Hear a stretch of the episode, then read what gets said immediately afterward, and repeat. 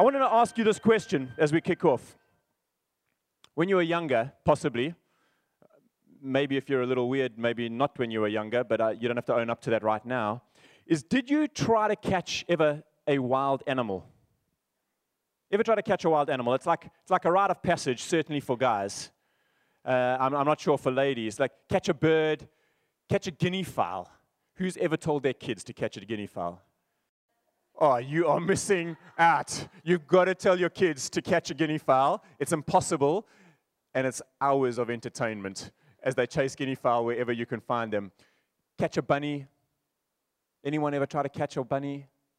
So uh, we had this experience the other day. We were on holiday and we were up in the Natal Midlands, and uh, where we were able to get a bit of a break is this magnificent estate, I suppose, for lack of better words.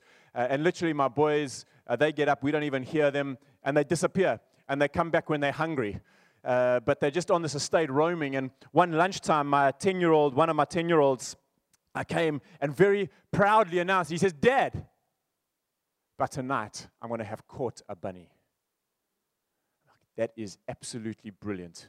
Every young man should catch a wild animal. I said, Tell me, boy, how are you going to do it? He says, No, I've already had a start on it. I've already dug a hole. Brilliant. And what are you going to do? Says, I'm going to cover that hole with leaves, and then I'm going to just hang a carrot above the hole, and the bunny's going to come and it's going to eat the carrot and it's going to fall into the hole. Brilliant idea, my boy. Tell me, how big is the hole? He goes, It's about this big.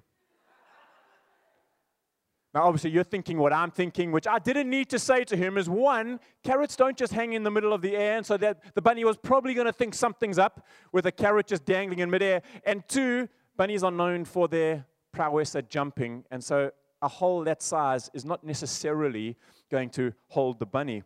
I didn't need to tell him that he was going to experience that we were not going to be having bunny chow that night, but uh, and and or any night thereafter, and uh, that was his experience. But it got me thinking. Because you know, times of uh, holiday and just refreshing and, uh, and rest allow us to recalibrate a little bit and just to think. And so I was like, actually, God, what? Well, I think I didn't, I didn't reflect on that story. I think God used that story to uh, allow me to reflect and just saying, hey, Rich, you know that I've kind of given the purpose, I've given purpose to people who follow me. And my purpose is that they would Make disciples, the, the Bible says, of all the nations. Teaching people to love me and that they would obey my commands, they'd be baptized in the name of the Father, the Son, and the Holy Spirit. I said, Yeah, I, I, I get that. And he goes, Yeah, but it, it feels like the church, with all sincerity, like Sam, our 10 year old boy, is trying to be fishers of men or trying to catch wild animals, if I can call that, uh, if you can forgive my analogy, for people that do not know Jesus Christ whose spirits have not come under the hand of Jesus and led by the Spirit of God today. That our attempts are, although sincere, are grossly inadequate as we've dug holes that are this deep and we've hung carrots and we've said, hey, people that don't know Jesus, come and just eat of this carrot that's dangling in the air and you're going to fall into this hole and we're going to catch you. And I felt like God just called me out on that and just say, hey, Rich, what did you, like last year, what wasn't, it was a particularly difficult year for, for Jackson and me. And uh, some of you know the whole story, and we're not going there. But I think as we lose emotional energy, what we start to focus on is, is the easier things, because that's what we got capacity for. And so for me, the easier thing was, well, let me just focus on the organization of the church, not the people of the church. And maybe for you, as you start to get towards the end of a year, or I, I, don't know if some of you have been able to have leave or not have leave or, or where you are, but when we get tired, what we, well, I'll just put my head down and do my job, but I don't have time for people. As though people are interruptions to our day, when Jesus says they're the very purpose of our day. And so I couldn't think of a better message and I think it would be on Jesus' heart to actually recalibrate us at the beginning of 2020 for those of us that know Jesus. To say, if you want to be a follower of Christ, it involves following Him into His mission, which is to have a specific purpose of leading people to life. John chapter 10, verse 10, Jesus says, I have come that they may have life and have life to the full. I've come that you may have life and have life to the full. And therefore, that has to be the very thing that burns in our hearts as we have come to find life, that we would help others find life. And so, what I want to do tonight is just help recalibrate us a little bit. I'm to we're going to look at the scriptures. We're going to look at what Jesus had to say. We're going to look at what uh, a guy called Paul, who had an encounter with Jesus, what he had to say. And we're going to allow it to refresh us. Maybe for some of us, we're going to hear it for the first time. Maybe for some of us, like me, we're going to hear it for the hundredth time. I'm telling you, it was still relevant to me. So I'm teaching me as much as I'm teaching you as we look at the scriptures this evening. We're going to start in 1 Corinthians chapter 9, 19 to 23. And so I've entitled this message Engage. And so that's if you can just kind of have that in the back of your mind, engage. This is Paul writing to the Corinthian church.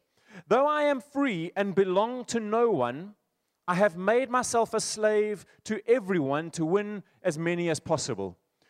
Let's just pause there for a moment. Uh, who's heard that language today of, uh, hey, listen, you, I don't have to explain myself to you. I don't, I don't owe you anything. I, I can do what I want to. Don't judge me. I can, you don't own me. I can be what I want. We, we kind of heard that language. There is a truth to that language. We are free in Christ. But when we come into the freedom of Christ, He puts us to purpose and He puts us on mission. And what sometimes we forget is the words of Paul, which says, Although I am free, I have made myself a slave to everyone to win as many as possible. To the Jews, I became like a Jew to win the Jews. To those under the law, I became like one under the law, though I myself am not under the law, so as to win those under the law. To those not having the law, I became like one not having the law, though I am not free from God's law, but under Christ's law. So to win those not having the law. To the weak, I became weak to win the weak. I have become all things to all people, so that by all possible means I might save some. And I do all of this for the sake of the gospel, that I may share in its blessings. A couple of things that come out of this passage as our anchor text for tonight that I can just again help us, reshape us, recalibrate us, remind us. The first thing that we see out of this is Paul says right at the end, I do all of this for the sake of the gospel that I may share in its blessings. There was no mystery to his motivation. What motivated Paul was not a mystery. I do this for the sake of the gospel that I may share in its blessings. I want to share in the blessings of the gospel. I want to share in the blessings of the good news of Jesus Christ. I want to share in those things which are my inheritance. I want to share in those things. There's no mystery to my motivation. The second thing we see is this I have become all things to all people so that by all possible means I might save some there are strings attached to Paul's actions. What many of us like to do is, well, I'll become all things to all people. Full stop. And we stop short of so that I may win some to Christ. We stop short of there are strings attached to the message that I carry, to my relationship, my intentional relationship with each of you and with my friends outside of this auditorium. And the third thing we see, again, still coming from I've become all things to all people. I've become all things to all people, is Paul builds bridges instead of walls. The church is very good at building religious walls. You got to look a certain way, you got to dress a certain way, we got to worship a certain way, we got to do a certain thing. And when people don't fit into that context or mold, suddenly it feels like, well, well, there's a wall for me to engage with you. How do we overcome this wall? Where both Jesus and Paul modeled building bridges relationally. And so we're just going to briefly look at those things just again to help us. So the first thing we see here is there's no mystery to the motivation. No mystery to the motivation. Who knows the title that was given to Jesus? Well, one of the titles that was given to Jesus. No, I'm not going to ask you to guess because there were many. He was called a friend of sinners. Jesus was called a friend of sinners. Those of us that kind of know the scriptures, we know that to be true. And uh, this is what happened. So the Pharisees, who are the religious leaders, so like the guys like me leading a church, we would uh, Jesus would come along and he, he didn't quite fit the mold of the church in that day. He was hanging out with kind of people that you wouldn't normally associate with righteousness, with being in right standing with God. He was doing things a little differently. Things that were supposed to be on the rest day and held quite dearly, Jesus seemed to be flying in the face of those things. And so these guys called the Pharisees, I can picture them kind of going, hey, listen, let's put an investigator onto Jesus. Let's just check out his life. And the investigator would, would kind of walk around following Jesus, and, and there would be Jesus having dinner with a tax collector. A tax collector was a Jewish person that had sold out to the Roman occupiers of the day, regarded by Jews as absolute scum. So there's Jesus having dinner with them. So the investigator would, oh, he's hanging out with tax collectors, hanging out with scum. It was accused, Jesus was accused of having a meal, going out, and he was eating and drinking with friends, and he was accused of being a glutton and a drunkard because of the people he was hanging out with. Oh, he's hanging out with alcoholics. He's hanging out with those that drink a little bit much, who eat a little bit much. Make a note of that. He spent some time with a prostitute, not with a prostitute, but with someone who had that as their profession. Oh, he's hanging out with, he's really hanging out with the dregs of society. The investigator comes back to the Pharisees and says, I have investigated Jesus, and I have come to the conclusion that he is a friend of sinners. Then I wonder, I wonder if an investigator was sent to follow my life. Make it personal, sent to follow your life. What would they write down? Oh, they went to church on Sunday night. They were involved in a small group, a life group on a Tuesday night. They went and prayed on Wednesday morning. They had lunch with a believing friend on Thursday. They rested just with their family on Saturday. Oh, I, I submit this report. I have come to the conclusion that Richard is a friend of Christians. Don't get me wrong, being a friend to Christians is not a bad thing. But is there also room to be a friend of sinners as we follow Jesus? Because Jesus was regarded as a friend of sinners. This is what we want to remind ourselves of and inspire ourselves. In, there, were, uh, there were two, I can think of as I read the scriptures, two kind of primary groups of people that were attracted to Jesus. There were the youth, there were children and, and uh, the youth that were attracted to Jesus, and those called sinners. Basically, just sin, sinners uh, in its broadest definition and its most accurate definition just means missing the mark. So it misses the mark of righteousness. So anyone that misses the mark of righteousness is a sinner. So I'm not labeling you. I'm just, if you miss the mark of righteousness, which we all do, we all fall short of the glory of God uh, outside of Jesus Christ. But uh, the youth and sinners were those that were attracted to Jesus. The people that hated Jesus were the religious leaders, the religious people, the types who defined what religion looked like. 2,000 years on, and we read statistics of the Western church, who are the people that love the church? Those that make the rules of the church, those that fit into the structure of that. Who are the people that are rebelling or, or are repelled by the church? Young people and sinners. So in 2,000 years, something's being lost. The people that were attracted to Jesus are no longer being attracted to the church, which is his bride. I do want to say this. Maybe you are here for the first time and you don't know Anthem. I want to say that Anthem, I don't think, fits into the statistics of the Western church. But lest we become arrogant and boast, let us say we do fall into the category of Western church. And although we may be a little bit further along on the spectrum, it will still be our Achilles heel that we have to watch out for.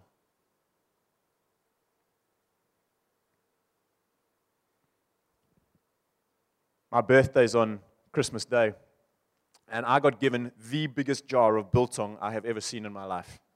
It was like this big, this fat. I also have seven children.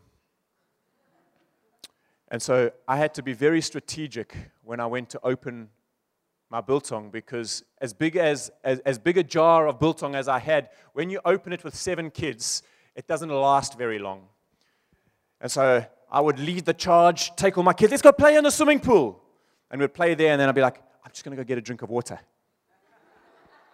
go get my biltong. And it was like there's a sixth sense with my seven year old, who's my youngest. And as I'm like hiding out and opening my biltong, I just have, he's about this high, and I just have this hand come through my leg. Oh, Daddy, I love you. And it would just be absolute coincidence that at the time I opened my biltong jar, he was overcome with this affection towards me. There was no mystery to his motivation. No mystery to his motivation. But here's the lesson that I learned from my, my little son. I said no to him a lot, but I also said yes to him a few times. So he got a whole lot more yeses than he would have got if he had never done that at all. Paul, there was no mystery to his motivation. I become all things to all men in order that I may win some, and it is for the gospel and sharing in its blessings. I wonder if we fall into that same category. Would we come into people and would there be a mystery to our motivation, or would it be clear? Actually, my friend, I have come into the life of God, and my desire is that you would come into the life of God too. We may have no said to us on a whole lot of occasions, but we may also just have yes said to us on some occasions. And you'll have a whole lot more yeses than if you never try at all. Second thing we see is that there were strings attached. There's a thing kind of going around the world today of acts of random acts of kindness anonymously. Like, let's be kind and let no one know about it. And yes, there is a scriptural teaching which says, don't let your left hand know what your right hand's doing, and, and we get all of that.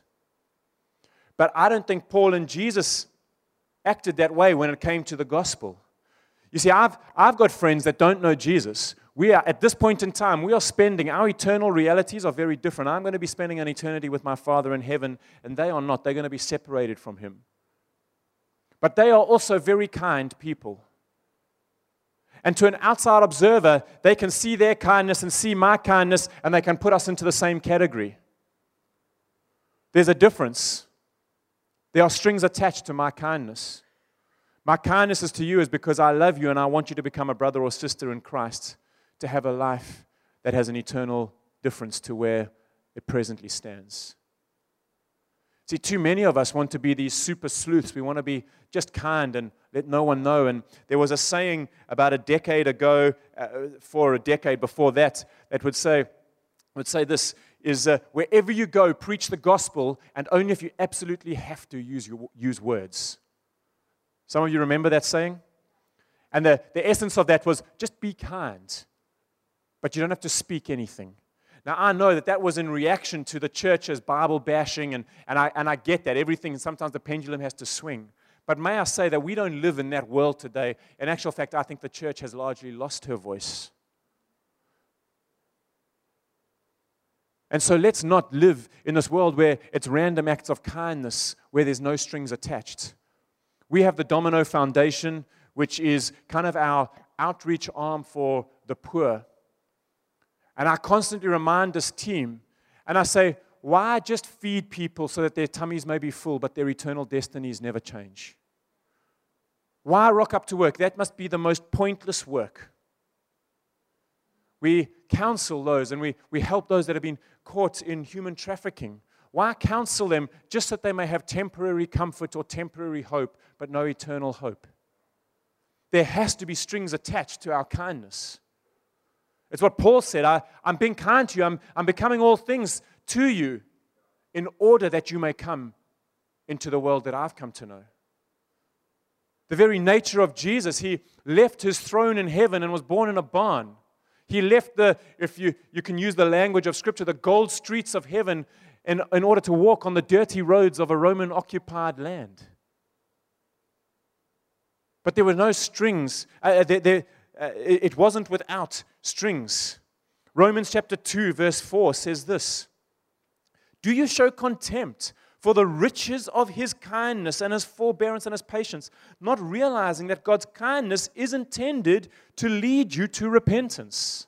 There are strings attached. By way of example, Jackie, when she was a lot younger, went to a house party with some friends, and uh, it came time that her dad wanted her to exit the world she was in and come to the world that he was in, which was sleep.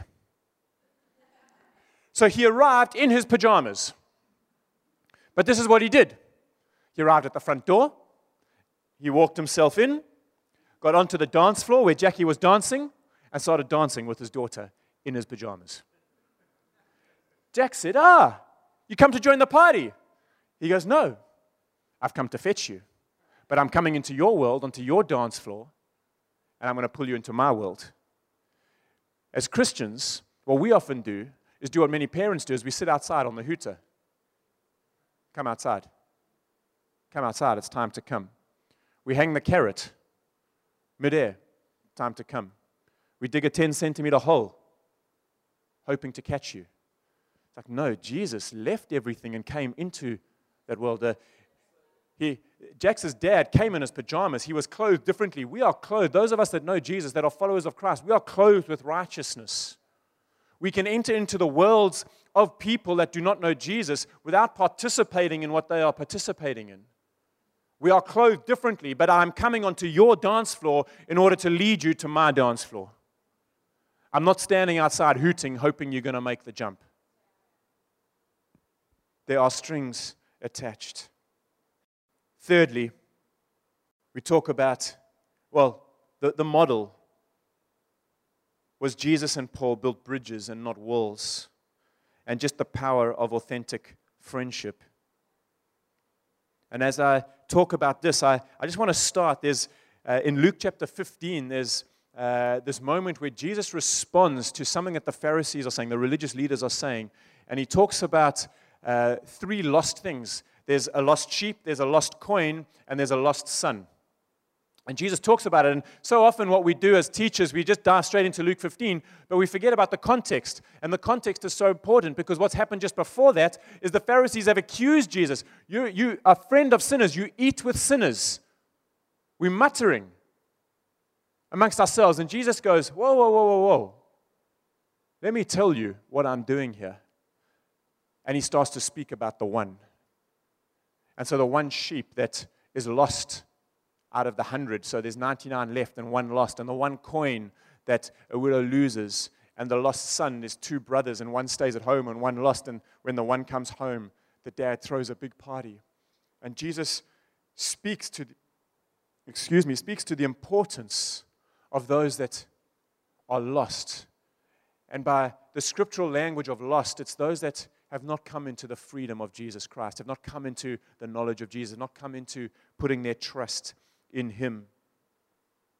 Well, we see in Luke chapter 19, verse 10, Jesus talks about himself and he says, For the Son of Man came to seek and to save what was lost. To seek and to save what was lost. Again, if, to remind us if an investigator were to follow our lives, were to follow our stories, would they come to the conclusion that we are desperately searching over those that are lost, that are lost to Jesus, that do not know Jesus, that have not put their trust in Him, whose eternal destinies are not going in the direction that their Creator would choose for them to have. And as I was thinking about this, I just started to think about well, what, what do we, like, how, how do we search for things that are lost? So for me, which I would imagine is the same for you, is the value of the thing that is lost determines how hard I look for it. So if I lose a two rand coin somewhere at home, I may have a cursory glance for it, but it's okay.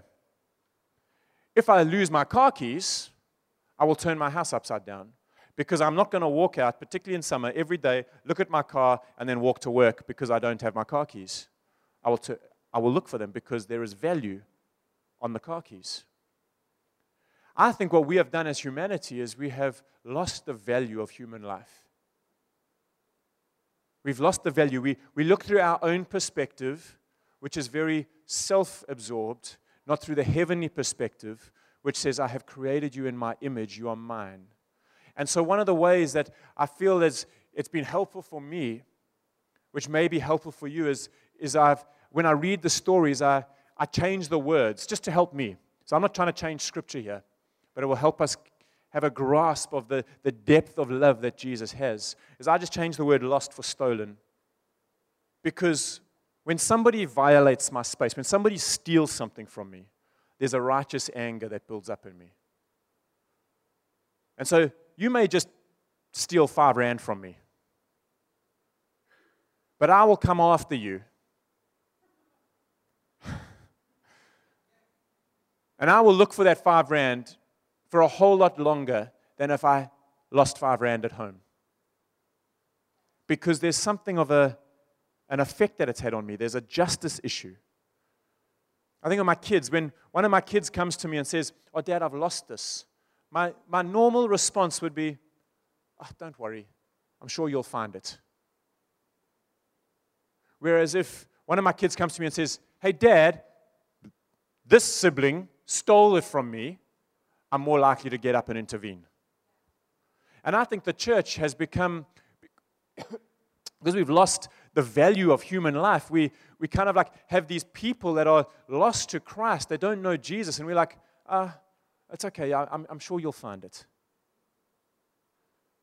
Whereas if it was stolen, we may intervene more. And I, I want to present this to you because I do believe that our lives were stolen from Jesus by the enemy. I believe when Satan in the garden deceived Adam and Eve, he stole the life that was theirs. And we have all lived in the consequence of that. And so we are not rebellious by choice against God, we're rebellious by nature against God. And therefore, we've been stolen from Him. And I believe that Jesus says, Hey, hey, hey, I'm going to intervene in this. I created you in order that you may walk with me, in order that we may have fellowship, in order that this earth may be righteous. And the enemy came and stole all of that, and therefore I'm going to get involved. Now I've gone back to be with the Father. Will you, people, will you who follow me, will you, Richard, pick up the mantle and carry on intervening in those peoples whose lives have been stolen from me by the work of the enemy? Would you put more value on that? Would your righteous anger uh, rise up inside of you so that you will fight for other people to come into the life that God has for them? Would that be the story that is ours into the new year? You see, we've been trained, Tony Robbins and all these kind of uh, positive thinking guys. If I were to put a glass in front of us here that's 99% full, and I were to ask you, is that glass 99% full or 1% empty? The vast majority of us would say it's 99% full. Look on the bright side. Jesus would say it's 1% empty. Because the, Jesus has said, I, there will be none I have come that there would be none that would be lost that the Father has given to me. None. Can we carry the attitude of Jesus? See, Jesus went after the one. There were, we read these parables, there, there is good reason for people to say, well, why would you put the 99 at risk for the one? Why leave them in the open plains? Aren't, aren't you scared, Richard, that if you spend all of your time and energy going after the lost, if you, if you turn, if you make uh, churches budget and you spend and you change the lighting and you do all of this stuff to, to kind of make it more accessible for people that don't know Jesus, why don't you look after those that do know Jesus? It's like, yeah, that's a good, it's good. Yeah. Am, am I scared that 99 people might leave? Yes. But the scriptures say there is more rejoicing in heaven when one repents, one sinner repents and comes to, to the Father than the 99 who don't need to repent. See, those of us that have come to know Jesus, you may be with Anthem, your job may take you somewhere else, you may be go to another church, you may be here this year, not here next year, you may, I want you, I'm not chasing you away. But you are not lost to the kingdom of God. And so, whether this is your family, or there's another family down the road, or there's another family in another city, or there's another church family, or you're going to be okay. But there are a great multitude who are not. And if we just spend all of our time making sure that we take care of each other, we've missed something of the blessing of the gospel. The blessings that are available to us, the one that Jesus talks about. the friend of sinners. How did Jesus and Paul do this? The scriptures have looked for, people have looked through the scriptures for many, many centuries to come up with the this is the way we reach people. They've never been able to do it. People have tried. If you've been around church for a long time, 20 years ago was 3E evangelism, and uh, then it was Rolf Neighbors, and then it was, uh, there have been multiple, multiple methods. When we see Jesus, he was able to interact with the uber rich and the super poor. He was able to interact with the religious leaders and those that seemed to be rebellious against all righteousness. He was able to do all of that. And there was one thing common to his methodology the person in front of him. He loved them and became their friend. And as he loved them, so the person would grow to love him back and follow him. So we're not looking for methods. We're not looking for new programs. We're not looking for it. We're just looking for Jesus Christ. Will you, by your Spirit, give us a love for people that do not know you? Would a righteous anger rise up, a righteous judge, a justice rise up within us for those whose lives have been stolen from you by the, by the work of the enemy, by the evil one, in order that we may put their hands back into your hands, Jesus, that their lives may come into the fullness of what you have for them? And that takes us focusing on the person in front of us, loving them, becoming friends, and allowing our lives to be so compelling that they would choose to follow us as we follow Christ. As Paul would say, Follow me as I follow him. So I think there are two questions that we need to ask ourselves as those that follow Jesus. Two questions we need to ask. The first one is this Are we truly friends of sinners? And by sinners, again, I, am not wanting to put in a derogatory term. I'm talking about those that have been lost to Jesus by the work of Satan. Just those who have not been put into right standing with God because of the work of Jesus on the cross. Are we truly friends of sinners? And then the second question, which follows on from the first, is Are our non believing friends being compelled to become Christ followers through their relationship with us? Can we stand together? Now, so often what happens is a, a word would be taught like this, and you'd be left to ponder these questions and then leave. And some of us may put these things into play, and some of us may not. But I'm going to try and give us an opportunity now to just take one step forward. And so I'm going to give you 20 seconds to think of those people in your world that do not know Jesus and just bring them to mind. For some of us, this may be hard. In the morning, there were a whole bunch of people that could not think of anybody that's in their world as they had become so isolated to being a friend of Christians. If that's you, that's okay. You can be honest about it because that's the first step in being able to identify I need to intentionally work on some new social circles. But 20 seconds, just think of some people's names that do not know Jesus that you are aware, that you know. Now I'm going to ask you to make yourself accountable and let's take a courageous step together. Turn to someone next to you and just say, This week, I want to make contact with this person, one person. I'm going to make contact with that person. One of the things we do as a family of faith is we encourage one another and we exhort one another and we help each other take a step forward. And so I do this not to put us on the spot, but we can just help each other. Like say, hey, listen, there were a whole bunch of us in the auditorium over three services today that are going to be doing this this week. I can do this. I'm not the only one doing this. I'm going to make contact. I'm going to intentionally pursue that relationship. And there's going to be no mystery to my motivation. There are strings attached, but not in a weird way. I just want to love you because I carry, in a sense, the offense that Jesus carries that people have been lost to him when he's come that we may have life.